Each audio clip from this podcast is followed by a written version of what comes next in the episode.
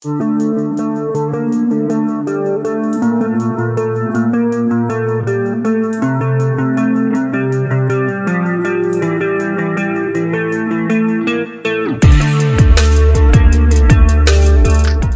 hola para todos y bienvenidos ya a nuestro quinto episodio del podcast de la butaca al micrófono. Mi nombre es Chris Pon y como siempre voy a estar acompañado por mi querido compañero Nahuel Cobian. Nahuel, ¿cómo estás? Hola Cristian, ¿cómo estás? La verdad, como siempre, muy contento. Eh, te saludo a vos y a nuestros queridísimos y queridísimas oyentes. Y, y, bueno, en relación a lo que tenemos este podcast, un poco como siempre decimos, siempre cargado con muchísimas cosas, con muchísima información, muchísima data, muchísimo análisis. Así que bueno, en este podcast vamos a tener primero lo que son lo que fueron las adaptaciones de videojuegos al cine, digamos, eh, tratar de generar un, vamos a generar un análisis sobre, sobre esta temática, este fenómeno. Después, como siempre, las recomendaciones de escritura. Pues en el que salió mal tenemos una película, John Carter, quizás la recuerden mucho, quizás no. Es una película que salió en 2012. Y bueno, vamos a, vamos a presentarla primero y después tratar de dilucidar en realidad qué fue lo que salió mal. Y por último, como siempre, las queridísimas recomendadas. Exactamente. Y bien, como bien dijiste vos, ¿no? Analizar en primer lugar, eh, como este gran sujeto de análisis, el fenómeno del cine, de las adaptaciones, ¿no? De los videojuegos al cine, ¿no? Más que, no sé si decir el fracaso, sino que vamos a analizar este fenómeno eh, que tiende a fracasar, digamos. No son todos fracasos, pero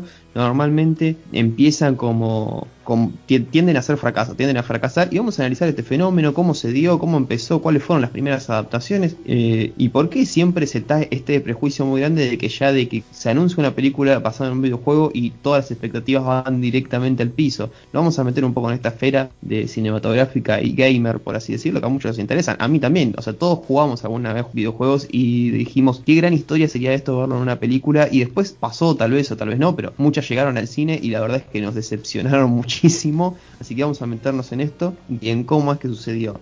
Para empezar a analizar también esto, bueno, más allá de que estuvo en los 90, queremos analizar también porque es algo que va a ser importante de cara al futuro, porque todavía se siguen luchando para llevar adelante este género y sobre todo el tema porque, a ver, el gran fenómeno del cine en la segunda década del siglo XXI, que fue de 2010 a 2020 y que va a seguir por un tiempo más, es el cine de superhéroes, pero que en algún momento va a llegar a su fin. Y entonces algunos empiezan a dilucidar o empiezan a colocar a este cine de videojuegos, este fenómeno, como el futuro universo predominante en el cine, ¿no? El futuro auge. Así que vamos a analizarlo un poco. Como bien dijimos, esto empezó en los 90 con esas películas muy malas de Super Mario Bros. Street Fighter, esa de Mortal Kombat que dentro de todo cumplieron un poco con las expectativas, luego salió una secuela, pero luego terminó quedando olvidado. Así que, ¿qué fue lo que pasó con estas películas? ¿Qué es lo que pasa con el cine de superhéroe, con el cine de videojuegos, perdón, que no llega nunca a funcionar? Y bueno, yo creo que primero, digamos, para destacar es que el, o sea, es una obviedad en realidad, pero el cine, digamos, videojuegos son cosas totalmente distintas. Tienen, o sea, son, trabajan como en sus propias reglas, si se quiere.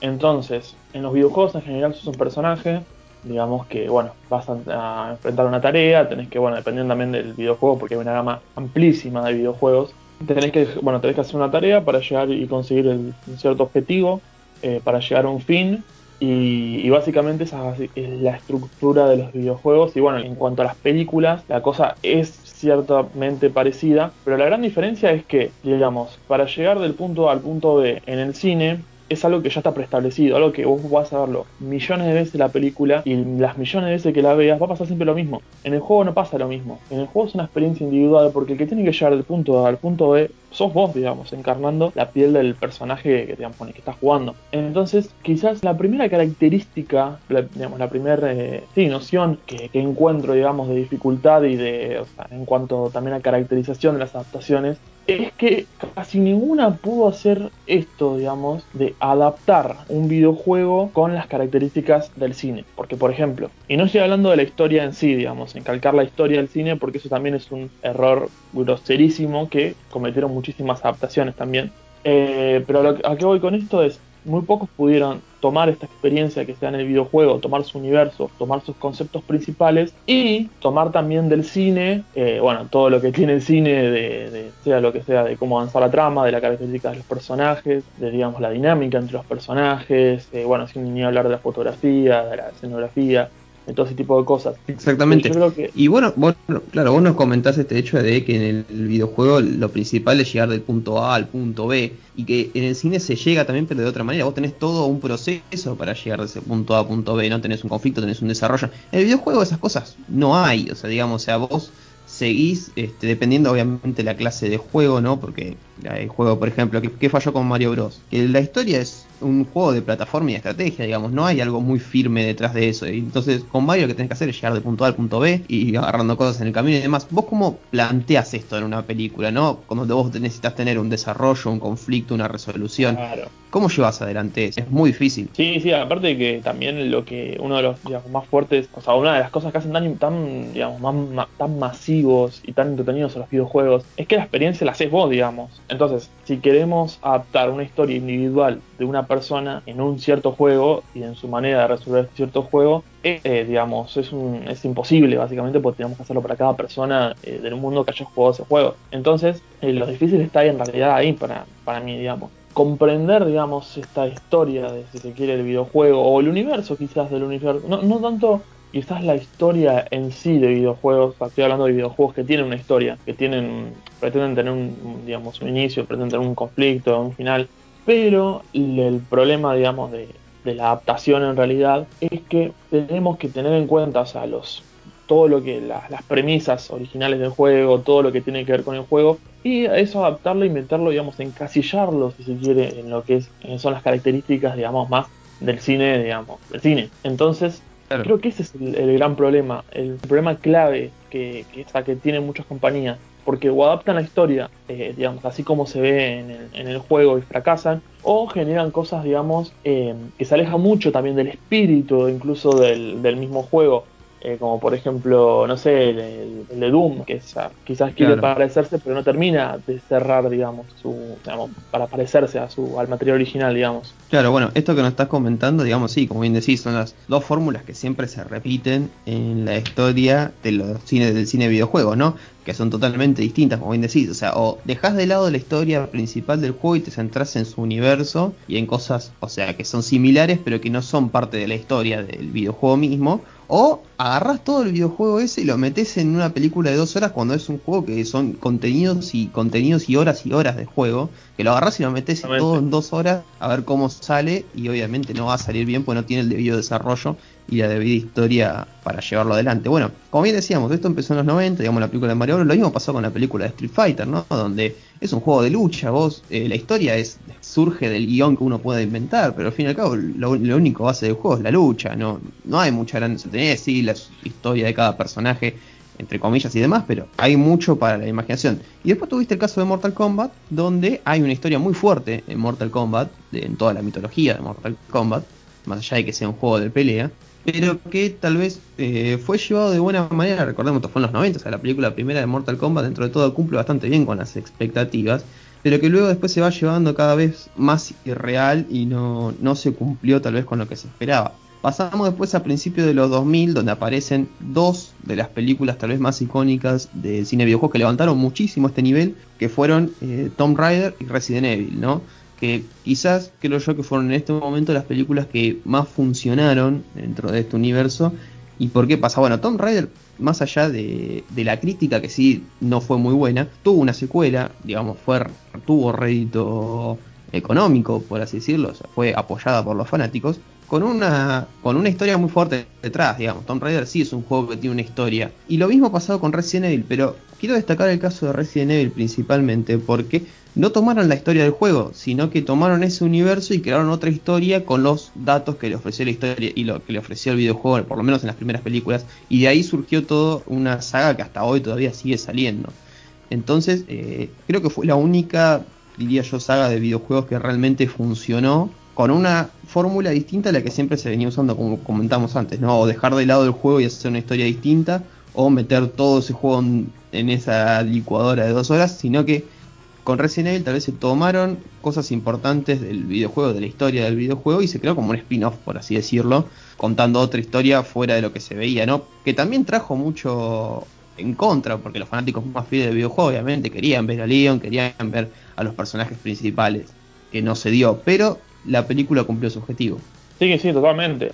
Eh, yo creo que Resident Evil también tomó otra decisión que, que bueno, quizás eh, fue importante en su momento, que fue en realidad que el, en los juegos originales de Resident Evil están, digamos, su temática es el, digamos, el terror psicológico, o sea, fueron muy famosos por eso y se hicieron muy reconocidos por esa temática, digamos. Pero vos ves la película intenta hacer terror, pero no llega a ser un terror psicológico, llega a ser más una película de acción. Y creo que, bueno, quizás en las primeras sí tenía como esa aura quizás de, de ser un, un, un poco más de terror. Eh, pero a medida que fue pasando la saga se transformó, digamos, en, en un, digamos, unas películas de acción eh, donde, bueno, nada, se, se, preparaba el ambiente para una, una, pelea, digamos, entre zombies y humanos, o bueno, o con otros, otros bichos, hay mutaciones del virus. Entonces, creo que esa fue otra decisión importante que tomó, digamos, la, que tomaron al, hacer la película de Resident Evil.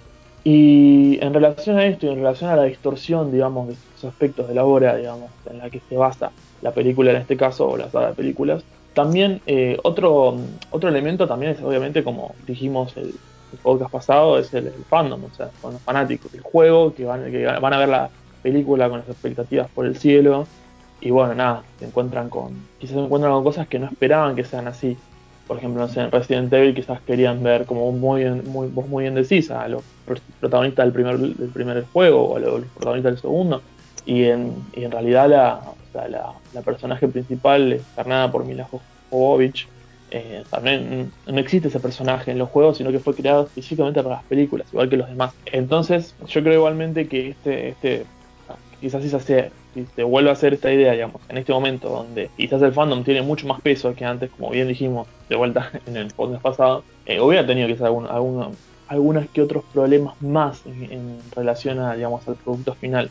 Pero yo creo que también al totalmente, ser al totalmente de la hubiese sido criticada desde el principio, desde el primer momento en el que se anunciaba la historia, eh, si hubiese existido Twitter en esa época, hubiese estallado. Sí, totalmente, aparte ya de los personajes. Y eso condicionado totalmente después a la película en sí. Sí, sí, sí, totalmente. Yo con los, incluso con los mismos actores, ¿viste? que no, que no le gusta este actor, no le gusta otro, y bueno, se involucran, digamos, también en, en, esta elección de los actores.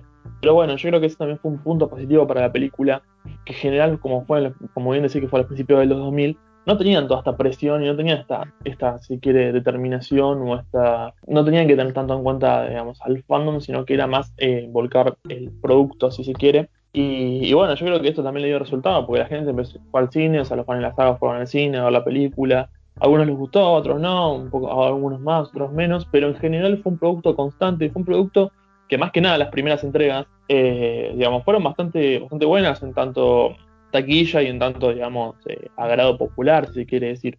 Sí, sí, totalmente.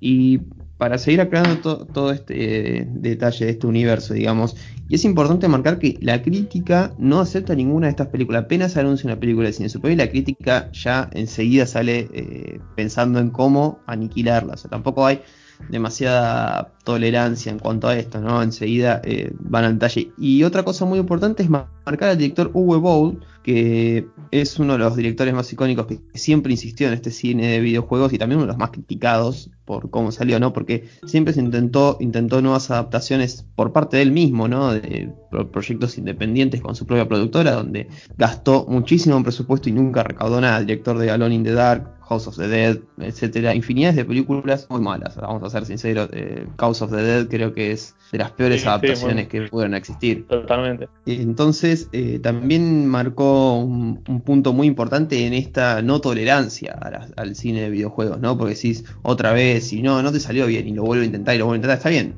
gran premio de la perseverancia. Pero la crítica misma ya decía, no, basta, y terminó siendo algo bastante malo. Luego de eso comenzamos a pensar ahora en la época actual, ¿no? Vamos al, de vuelta al, arriba de 2010, 2015, donde decimos, ¿no? Este auge del cine superhéroes y que el cine de videojuegos quiere empezar a marcar esta tendencia también. Eh, y salieron grandes películas, salieron películas, no grandes películas, perdón, sino salieron muchas películas que también dejaron muy insatisfechos a todos, ¿no? Nunca llegaron a tener un buen puerto, ¿no? Como Assassin's Creed, como Warcraft, como El Príncipe de Persia. El Príncipe de Persia, me acuerdo ir al cine, como bien decís vos, como cada fanático, con grandes expectativas, y luego llegás, mirás el producto final y no, la verdad, tristeza, te da tristeza de que no pueda salir bien.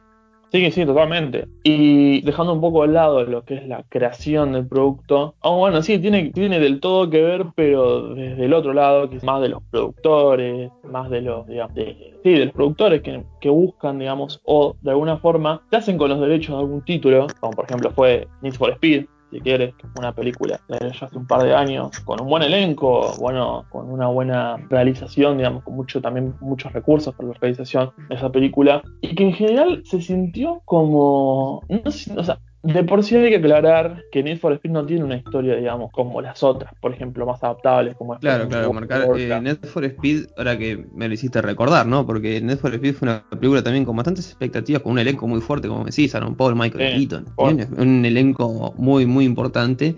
Pero justamente ese era el gran problema. Cuando yo vi que anunciaron esa película, ¿cómo haces una película de Need for Speed si Need for Speed es un juego que no tiene ningún tipo de historia? Pero exactamente cuando decimos ningún tipo de historia, es ningún tipo de historia, es, una, es un juego de persecuciones de autos directamente. O sea, y creo que en el parte de la película como quisieron representar eso en un momento donde hubo una persecución como para justificar el título, pero parecía más un spin-off de Rápido y Furioso que Need for Speed. Pero bueno, aclarar que Need for Speed no tiene ningún tipo de historia, entonces se hace difícil generar eso. Sí, aparte que no tiene ningún tipo de historia, que funciona, porque en realidad, o sea, vos cuando juegas un juego de autos, querés manejar, digamos, auto de carrera. Claro, obviamente. Sí, O sea, no es que estás viendo, o sea, no importa, eh, el por qué, de por qué están corriendo, de paso a segundo plano. O sea, lo que se centra es en la experiencia, digamos, de, manejar, de, ir aprendiendo cómo, cómo hacerlo, de los autos, las mejoras. Entonces, en este caso, el de, el Need for Speed claramente se sintió como excelentemente pensaste, creo que bastante presente, digamos, de manera magnífica. Esto de que siente un spin-off de Rápidos y Furiosos porque fue así, o sea, se tomó una historia más o menos eh, que, se, que puedan encajar algunas que otras carreras y se lo mandó hacia el producto final, lo que en realidad eh, fue muy, digamos, criticado, ya fue por, por, la crítica, ya sabemos que sí, en general la crítica le gusta, digamos, golpear este tipo de cintas, pero también por la, digamos,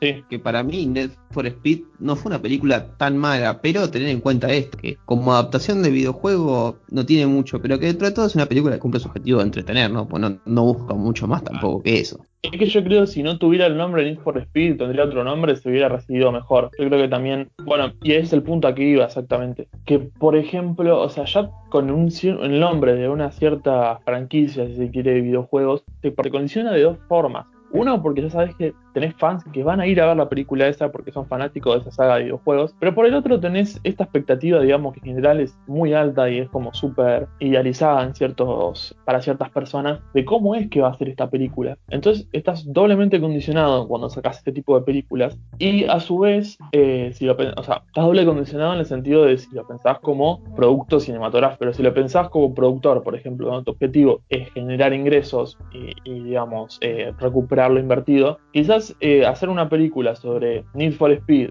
tomando elementos de Rápido y Furioso, por ejemplo, es una buena idea, porque vos, mal que mal, llevas a los fanáticos de esta, de esta saga al cine, mal que mal, eh, digamos, a los fanáticos de los autos también, los, de Rápido y Furioso también irían al cine, yo supongo, porque es una serie de. las temáticas son parecidas. Entonces, quizás te destruye la crítica, te destruye los mismos fans de la saga, pero monetariamente puede ser redituable. Entonces, en este sentido, también lo que, las digamos, cosas que han sufrido este, este cine, digamos, de adaptaciones de videojuegos, es este uso, digamos, de sus nombres o de sus franquicias por las grandes productoras para sacar dinero sin importarle productos, sin importar más los ingresos que pueden generar a través de ese producto. Entonces yo creo que eso es otra de las cosas, digamos, que Exactamente. Le, juegan en contra. Sí, sí. Sí, exactamente eso, como bien decís vos, el nombre, ¿no? Que ya te condiciona muchísimo. Por ejemplo, otro caso importante es el, el, reboot de Tomb Raider de 2018, protagonizado por Alicia Vikander, que eh, todo el mundo elogió la, actuación de la actriz, digamos, y es una película que quizás si llevara otro nombre hubiese tenido mucho más reconocimiento y no hubiese sido tan criticada, pero al tener el nombre de Tom Rider, como que se le generó esto de no, pero la historia no, no representa del todo, pero sí representa, pero no nos gusta, pero sí nos gusta, eh, como que se la condicionó mucho justamente por ser eh, parte del universo y basada en el videojuego de Tomb Raider, ¿no?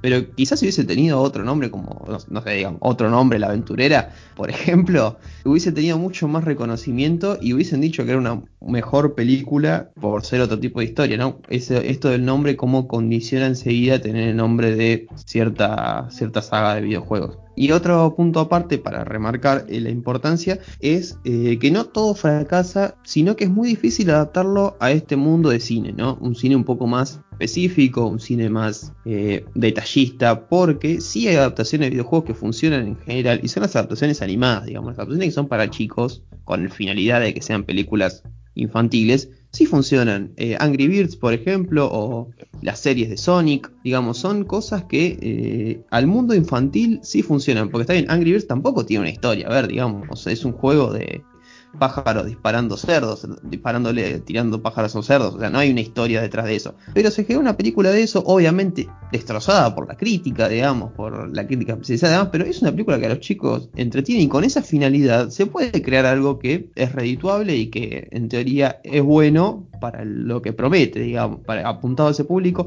La saga de Sonic en series animada es muy buena. Eh, la película de Sonic, la última en live action, cumple también con este objetivo, digamos, ¿no? Este, todas esas películas infantiles, eh, animadas, son, o live action tal vez, este, como el caso de Sonic, son películas que eh, siguen un buen camino porque no van apuntado a un público más específico, van apuntado a un público no tan detallista, digamos, que se fije en cada cosa para decir es bueno o malo, sino que el objetivo de entretener. Claro, exactamente. También tampoco hay que olvidarnos de cuál es el rumbo del videojuego. Por ejemplo, si vos tenés un juego como Sonic, que lo puede jugar cualquier persona, lo puede jugar toda la familia, porque bueno, es un juego divertido aparte. Si sacás una adaptación tirando más a lo, a lo infantil, digamos, y a esto que bien decís de, o sea, que no hay que pensarlo mucho, que no es algo que se tenga que entender por sí mismo en un, digamos, con una trama, con un conflicto, sino que se puede llevar desde un lado más, eh, digamos, más infantil y con a veces con, un, digamos, con esta falta de lógica que es tan característica eh, sobre algunos eh, dibujitos o algunas, digamos, series animadas, o sea, se puede llevar perfectamente porque cumple con el corazón, digamos, y con lo que parte representa el, por ejemplo, Sonic, si se quiere. Y déjame ampliar que con lo de la, en relación a películas animadas, si se quiere, yo creo que también han surgido muy buenas cosas, eh, incluso no solo para, para un público más infantil, sino también para un público más adulto, como por ejemplo la que salió el año pasado de, Mortal Kombat, de la venganza de Scorpion, que la verdad que tuvo muy buenas críticas, muy buena animación y al público en general le encantó. Lo que pasa es que este mundo, digamos, este mundo de Mortal Kombat, un mundo, digamos, tan eh, que, a veces es tan difícil también adaptarlo por eso, porque es un, es un mundo, o, también en World of Warcraft, o incluso, o cualquier otro, porque son mundos muy complejos también en sí mismos, que vos lo vas entendiendo a medida que vas jugando, a medida que vas leyendo la historia. Entonces a veces también eso es lo que, lo que juega, digamos, en contra para hacer un live action, que tenés como que explicar todas las mecánicas. Por ejemplo, en el de Assassin's Creed, el, la, digamos, la, película salió hace poco. Eh, o sea, tenías que explicar, bueno, todo lo que es el trasfondo de la historia, todo ese tipo de cosas que en general el público ya lo conoce, que, los que hayan jugado a los juegos. Pero vos tampoco podés sacarlo de la historia porque el público nuevo que va a ver la película no lo conoce. Entonces, yo creo que en este, en este, digamos, en esta forma de explicar su mitología, si se quiere, es mucho más fácil hacerlo en un, digamos, en algo animado porque obviamente podés llevarlo como a otras dimensiones, podés explicarlo de otras formas, podés, digamos, no sé, incurrir a otras, mostrar distintas escenas del pasado, del futuro. Eh, bueno, se hizo en, la película de Mortal Kombat Scorpion, la venganza de Scorpion, pero en un live action le va a tomar mucho más tiempo y le va a tomar también otra, digamos, otra realización.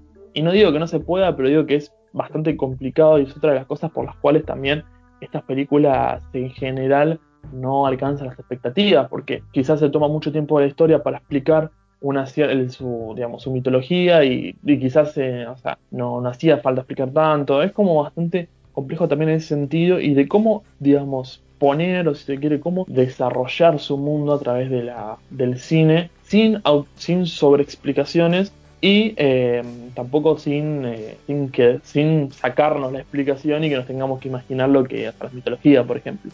Exactamente. Bueno, y con eso concluimos este este gran bloque de análisis sobre el cine de videojuego y dejar en claro que esperamos a ver cómo continúa a futuro, ¿no? Debe tener la saga de Uncharted. Hay muchos proyectos que se están esperando sobre el cine de videojuegos, así que estaremos al tanto de ver cómo es que sucede. Así que eh, muchísimas gracias a todos por acompañarnos hasta acá, así que ya continuaremos con los consejos de escritura.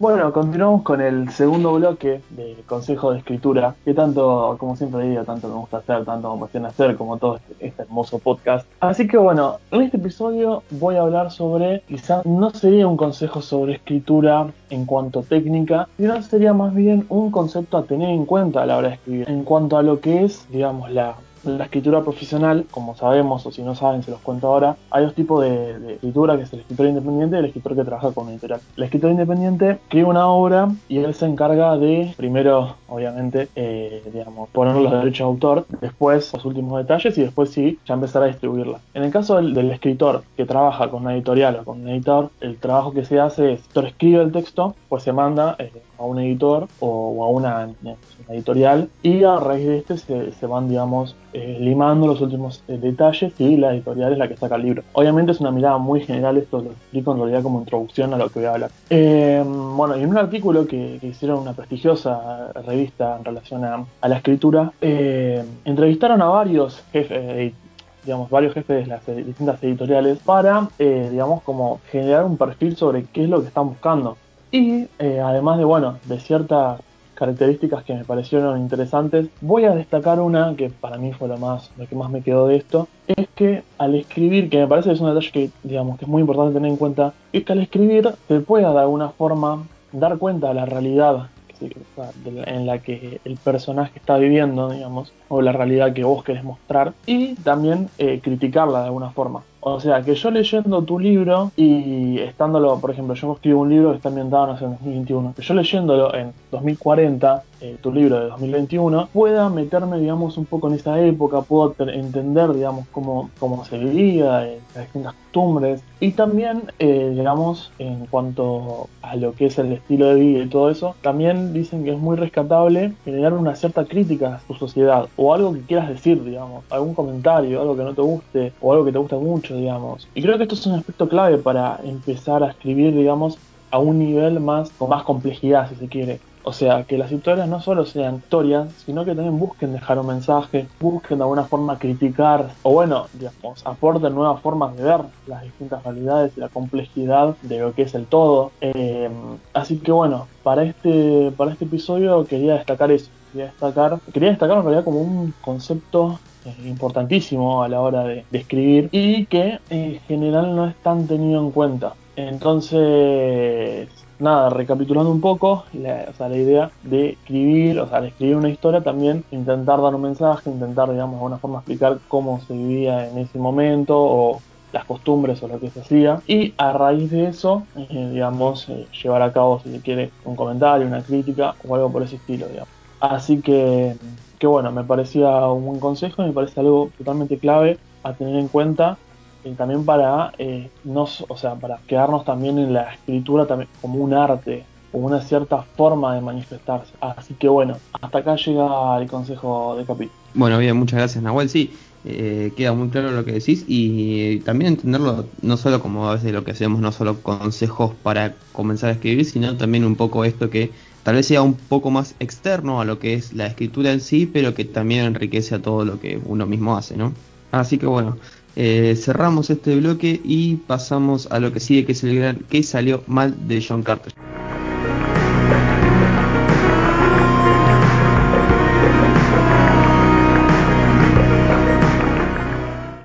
Y bueno, ya continuamos con el que salió mal. Ahora sí llegó el momento y vamos a analizar la película de John Carter, estrenada en 2012, producida por Disney. Y para analizarlo eh, se llegó a este punto porque es uno de los fracasos presupuestarios más grandes de la historia del cine, ¿no? Para empezar a comentarlo, John Carter es una película que gastó en presupuesto entre 250 y 270 millones de dólares y terminó teniendo una pérdida de unos 200 millones de dólares en su primera semana, ¿no? En su forma estructural, digamos. Después recuperó un poco con el estreno en los demás países y como que llegó a compensarse, pero en teoría y en lo que fue para la productora terminó finalizando en una pérdida de casi unos 200 millones de dólares. Así que es increíble eh, lo que pasó en esta película. Vamos a ir por qué pasó, qué es lo que salió mal y por qué no funcionó, porque bueno, obviamente la saga quedó completamente abandonada, se esperaba hacer secuela, ya de hecho estaba planeada una secuela antes de este fracaso sobre John Carter. Y después eh, terminó siendo un rotundo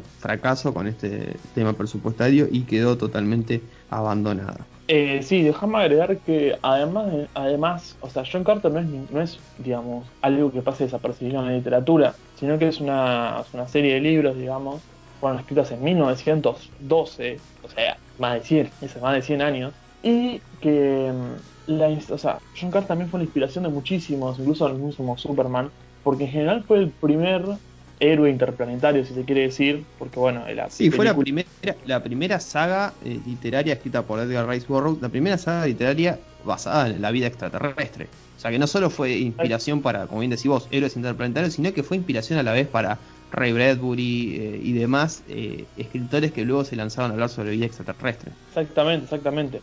Entonces, teniendo esto en cuenta, teniendo el impacto de las novelas de la, de la saga John Carter en la literatura y todo lo que la, inspiración que llevó y lo importante que fue a nivel mundial y además sumándole lo que anterior dijo, anteriormente dijo Christian sobre todo digamos que fue producida por Disney que tuvo muchísima campaña publicitaria que tuvieron eh, digamos muchísimo presupuesto para hacerla. Combinando estos factores tenés que tener digamos una, un potencial digamos eh, blockbuster porque en general Claro, o sea, tenés la historia y tenés los medios para, para proyectar la historia. Y entonces, por eso mismo es que elegimos esta, esta, digamos, esta película. Porque teniendo todas las de ganar, teniendo una historia, digamos, increíble, teniendo muchísimo dinero, muchísimos medios, digamos, para, digamos, para eh, para darle propagandas a la, a la, a la misma, a la misma película, fracasó rotundamente perdiendo 200 millones de dólares. Entonces, en este sentido, la pregunta ¿qué salió mal? toma mucho más relevancia para poder entender qué falló, digamos, una serie que tenía absolutamente todo para romperla.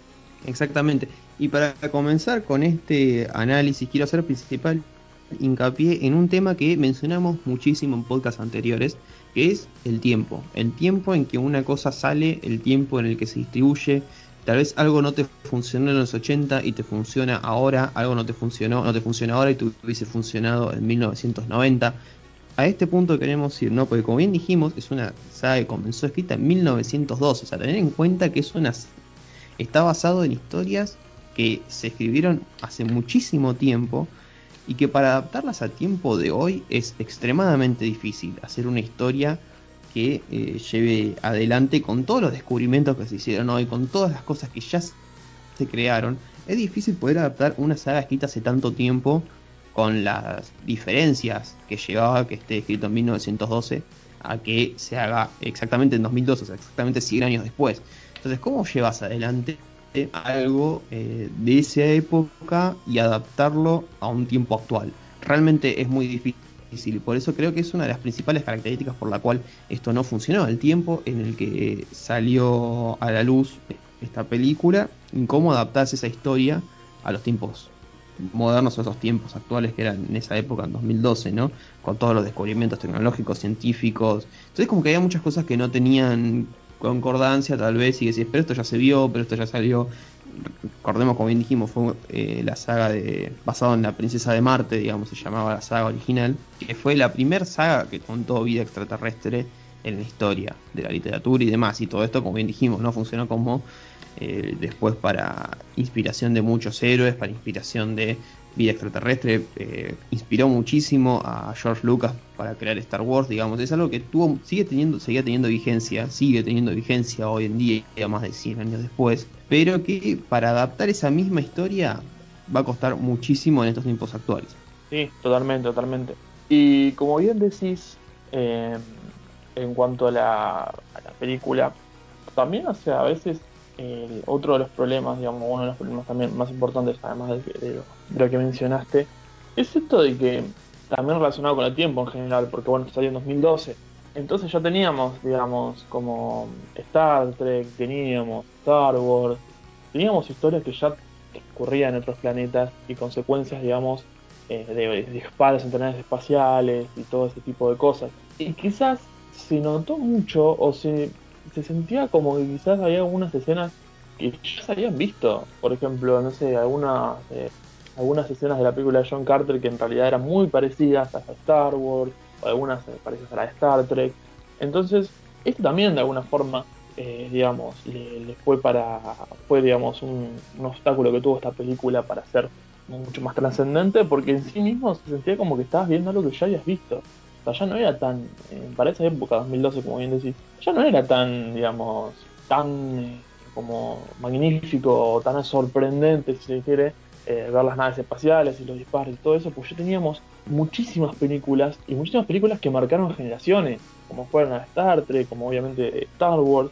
Entonces, en este entramado también sintió quizás que le faltó un poco de brillo propio, sino que fue más que nada una secuencia de, cosas que ya se habían visto y por eso tampoco llamó tanto la atención.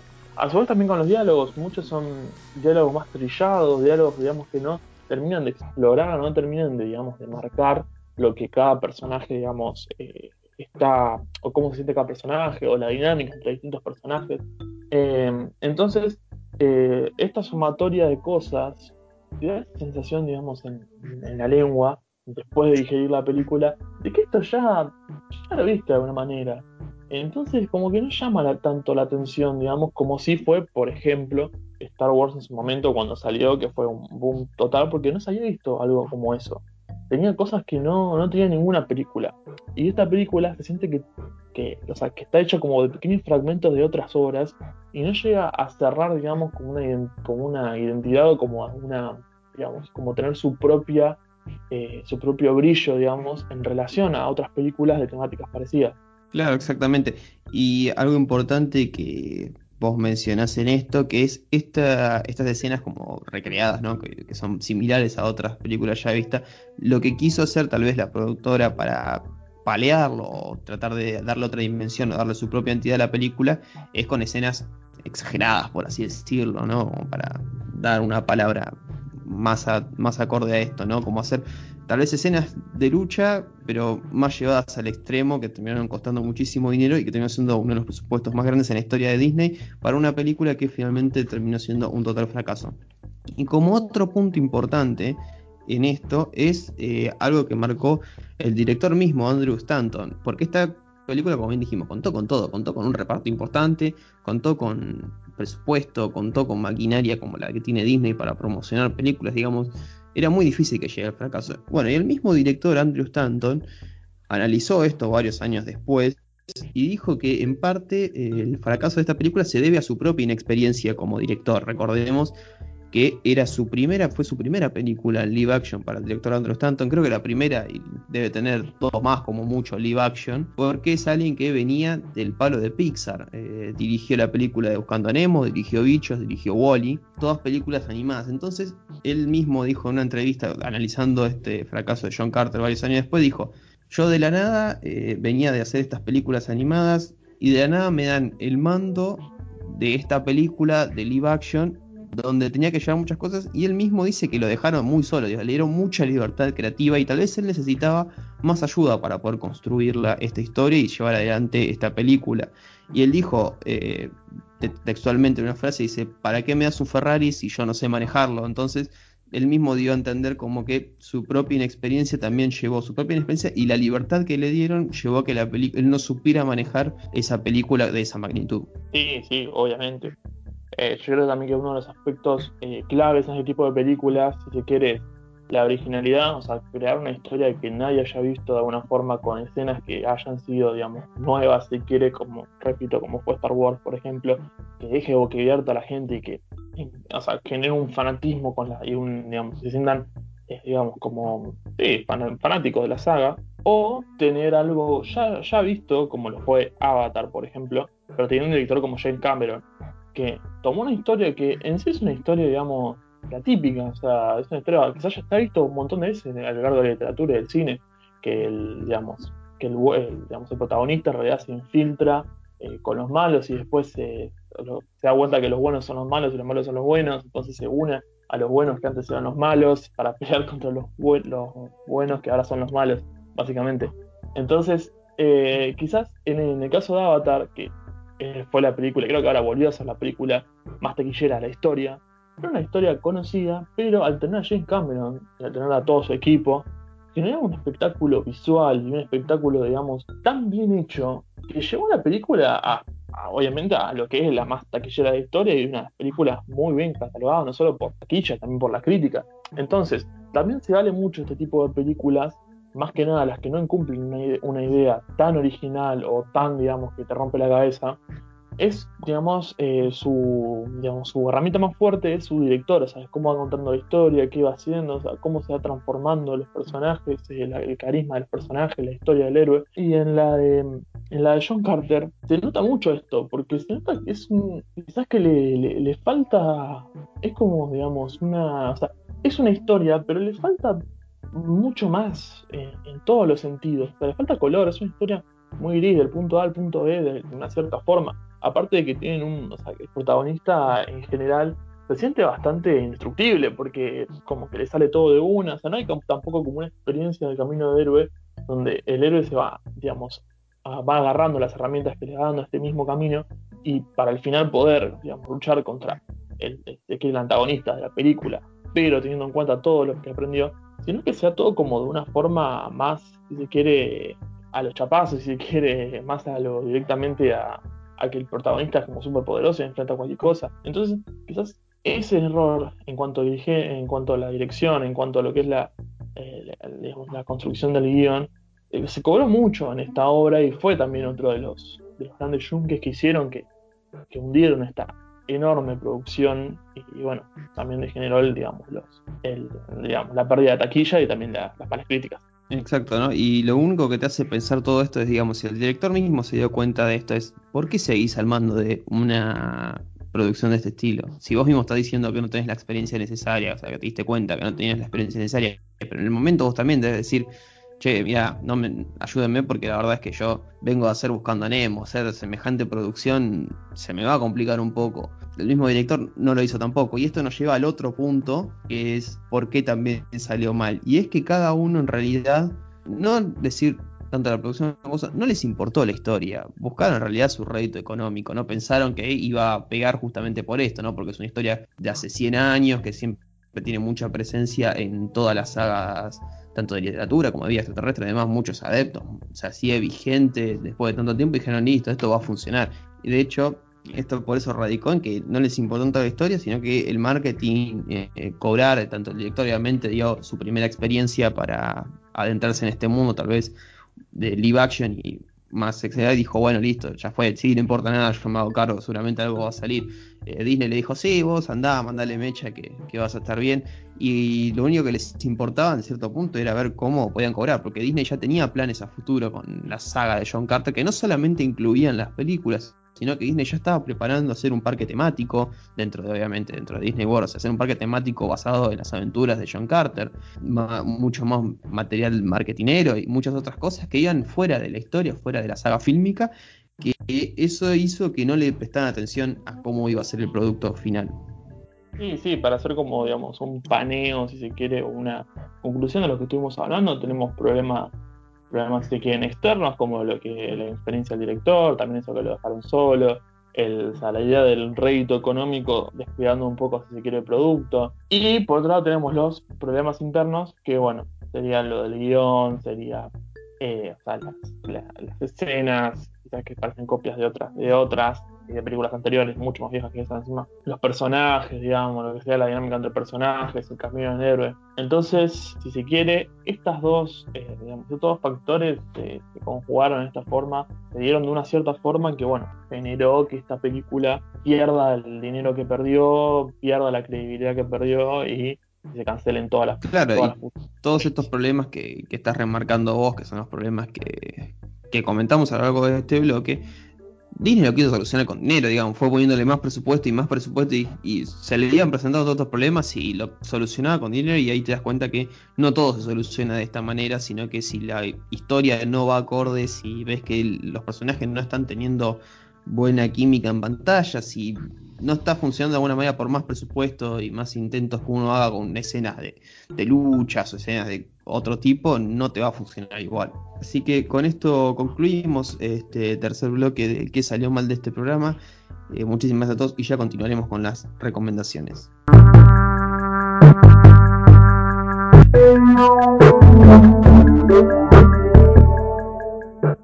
Bueno, y ya llegamos a la última sección de este gran episodio que hemos tenido hoy y llegamos a la parte de las recomendadas. Así que Vamos a comentar un poco en relación a esta sección porque vamos a hacer una modificación en la parte de recomendación de, películas porque hemos recibido algunas sugerencias y cosas que fuimos analizando y es verdad que notamos que se pierde un poco tal vez en la manera en cómo lo venimos haciendo, se pierde información y demás, así que lo vamos a hacer un poco más concreto y tomando un par de, sugerencias datos que, nos, han, nos han brindado eh, vamos a eh, pasar a hacerlo de esta manera, ¿no? Vamos a elegir para cada episodio diferente, más que un género, sino una temática, digamos, ¿no? Una especie de temática y vamos a recomendar tres películas por esa temática que vayan al principio de semana, a mitad de semana y el fin de semana, ¿no? Así acortamos un poco y tenemos más tiempo para ver esas películas y puede apreciarse un poco mejor eh, la forma en cómo lo venimos haciendo. Así que eh, es el nuevo cambio que vamos a realizar para este formato. Y en este caso, bueno, como bien dijimos, tres películas que van a ser por temática. En este caso, la temática sería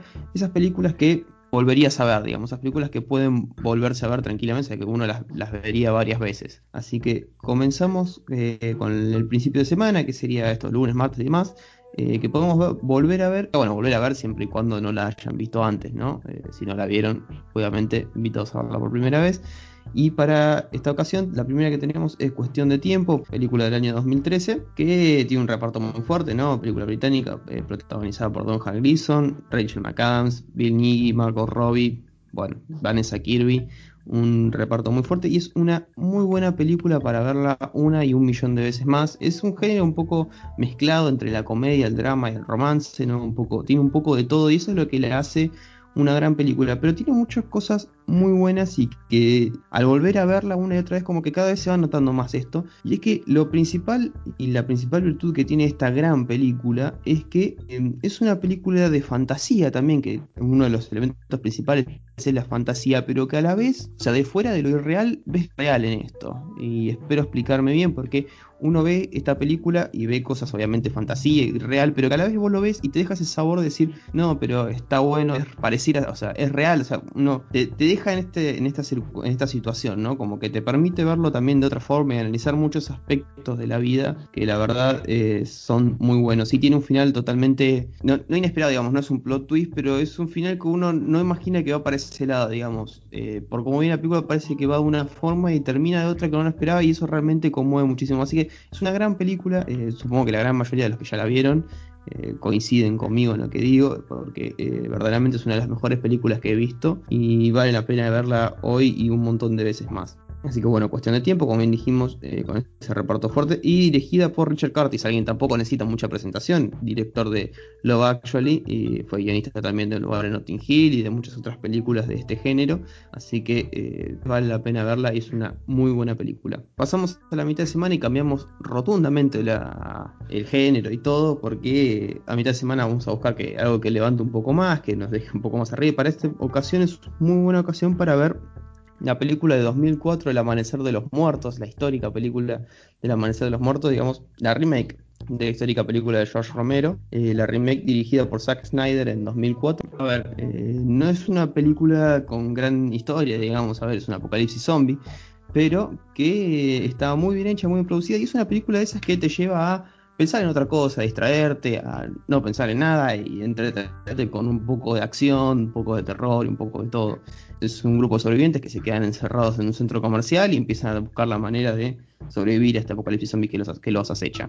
Así que la versión está dirigida por Zack Snyder en 2004, es muy buena, la gran mayoría de todos ya la habrán visto, porque como decimos, además de que es una película bastante vieja, ya tiene sus adeptos, es uno de los grandes iconos del cine de zombies, ya la dirigida por George Romero y este remake también, así que eh, vale mucho la pena mirarla y es una buena ocasión para volver a verla y entretenerse un poco en esta mitad de semana. Y luego ya pasamos al fin de semana donde tenemos otra una película dramática también del año 2014 que se llama Black or White o Donde el corazón te lleva, es protagonizada por Kevin Costner, Octavia Spencer y Anthony Mackie, eh, dirigida por Mike Binder. Y eh, es una película dramática que si no la vieron tienen que hacerlo y si ya la vieron es una película que de verdad la podés ver una y un montón de veces más, principalmente porque le vas descubriendo distintas cosas a lo largo que la vas volviendo a ver que tal vez no habías notado al principio y que cada vez es mejor, ¿no? Es un, como dijimos, es un drama donde Kevin Costner interpreta a un prestigioso abogado que eh, sufre primero la muerte de su hija, luego la muerte de su esposa, y en ese lapso, digamos, queda la nieta sin lugar y él queda con la custodia hasta que le llega una carta de Octavia Spencer, que en este caso vendría a ser la abuela paterna de la niña, y que exige la custodia compartida entre ella y su hijo, ¿no? Y el padre de, la niña. Eh, bueno, y ahí se da toda una disputa legal eh, sobre la custodia de ella, sobre todo porque eh, hay denuncias de racismo en el medio, ¿no? Porque hay una lucha racial. Entonces, hay muchos condimentos que hacen a esta historia que la verdad es realmente interesante y sin mencionar las grandes actuaciones, eh, como siempre, de, gente como Kevin Costner Octavia Spencer, que eh, siempre que están en pantalla son grandes actores. Así que tiene un poco de toda esta película y la verdad es que también es una historia que, que hace emocionar y enternecer mucho a todos, ¿no? Y con una, no sé si diría crítica social, pero con una perspectiva social muy, muy fuerte. Así que Black or White, o Donde el corazón te lleva, sería la película para este fin de semana. Y de esta manera cerramos con las recomendaciones de películas en este nuevo formato. Esperemos que les agrade y pasamos con Nahuel y sus, series. Bueno, en este episodio voy a traerles dos series, eh, la verdad muy distintas entre sí. La primera se llama Succession o Sucesión, eh, es una serie que fue estrenada en 2018 eh, de HBO, así que se puede ver por la plataforma. Y bueno, trata de, eh, digamos, de una familia, eh, una familia, digamos, de mucho poder, que controla, bueno, un conglomerado de medios audiovisuales de los más importantes del mundo. Y, eh, digamos, lo que la serie va a llevar a cabo va a ser cómo se va a preparar, si se quiere, en cuanto a escala de poder, quién va a ascender, quién va a tomar el, digamos, el, quién va a ser el CEO de la empresa, cuando, digamos, el patriarca de la familia se abandone la compañía. Entonces, eh, hay una. Es una serie que la verdad me encantó, tiene toda una. Los personajes, la historia, esto es, magnífico. Aparte, digamos, es una, es una tiene, explica muy bien las relaciones de poder, las relaciones, digamos, incluso entre familias, también de, lo que es las disputas por el poder. Y la verdad que es una serie que me gustó muchísimo y que me sorprendió verdaderamente. Me sorprendió porque, porque bueno, nada, la, vi un poco sin esperar mucho y la verdad que muy, muy recomendable Succession. Y después, eh, la segunda serie que les voy a recomendar, eh, una serie que tiene una sola temporada, es una serie para ver el, fin de más que nada, eh, una serie muy maratoneable aparte, y además que, bueno, para reivindicar un poco también los, el producto nacional, ¿no? la serie es Ocupas. Eh, quizás muchos eh, la hayan visto, incluso muchos la hayan escuchado hablar de esta serie, pero en general yo creo que hay una generación, eh, digamos, por, mi experiencia empírica, si se quiere, que todavía no conoce mucho esta serie, o no la tiene mucha, digamos, o no la vio, o quizás la conoce, pero no la vio. Entonces quiero recomendarla porque la verdad, a mí, digamos, a mi percepción particular, para mí es de las mejores series que he visto en mi vida, sinceramente. Eh, y, que bueno, que eh, para mí por lo que representa hasta el nivel de muchísimas series de, muy renombre, de, todo el mundo incluso, o sea, puede competirla cualquier serie. Y bueno, eh, esta serie básicamente narra la historia de, bueno, de, cuatro, de cuatro amigos con actuaciones, con actores que bueno, que son excelentes, como bueno, tiene Rodrigo de la Serna, Diego Alonso, Ariel Scaltani, son todos actores que bueno, a lo largo de su carrera fueron también reconocidos, pero bueno, acá empezaron. Y la serie se va a centrar en la relación de estos cuatro amigos, digamos, eh, y, digamos, o sea, de cómo se van a ir manejando, porque aparte, digamos, la historia comienza cuando el personaje principal, que es el personaje que hace Rodrigo de la Serna, digamos, la prima de él le, confiere cuidar una casa donde que le habían ocupado antes y la policía le desocupó. Entonces él va a entrar en esta casa y bueno, a partir de ahí va una sucesión de hechos, digamos, va a juntar a estos cuatro personajes principales, o sea, que van a seguirla o sea, su entramado, quizás entramado la serie en su amistad, y que en general también es una fuerte crítica a la decadencia social y económica de los fines de los 90 en Argentina. Por lo tanto, eh, hace una crítica social eh, de manera espectacular en todos los sentidos y me parece una serie magnífica. Además, quiero destacar un hombre, Bruno Stagnaro, que es el, digamos, fue el que, el que la dirigió, esta, digamos, esta serie, también dirigió otras, otras películas como por ejemplo Pisa de Rafazo, dirigió Tumberos, dirigió Un gallo para Esculapio. O sea, es un director, digamos, que en su, por su filmografía también se muestra este ojo crítico, digamos, hacia la sociedad argentina y sobre ciertos procesos, digamos. Entonces, la verdad me parece, me parece una, una serie imperdible. Así que bueno, eh, Ocupa se llama y la pueden ver por YouTube. Quizás la calidad, eso es lo que tiene, la calidad es muy mala, pero tengo una buena noticia de que el, dentro de, digamos, de un cierto tiempo, Netflix ya adquirió los derechos de esta serie y va, digamos, a remasterizarla y sacarla a su plataforma. Lo que creo que va a ser, va a hacerle muy bien a la serie porque le da, digamos, le va a muy, va a tener mucho más reconocimiento quizás de estas generaciones, eh, digamos las la de 2010 para adelante, sobre una serie tan magnífica como esta. Así que bueno, hasta acá llegan mis recomendaciones de series. La verdad, como siempre, le agradezco a Cristian, le agradezco a tus queridísimos y queridísimos oyentes. Eh, ha sido un episodio muy lindo y bueno, eh, nos veremos dentro de 15 días con el episodio número 6. Así que me despido. Bueno, perfectamente. Muchísimas gracias, Nahuel. Como bien te digo yo a vos siempre. Muchísimas gracias, Nahuel. Muchísimas gracias a todos los que nos están escuchando. Y como siempre, nos estaremos encontrando en el próximo episodio. Muchísimas gracias a todos y hasta la próxima.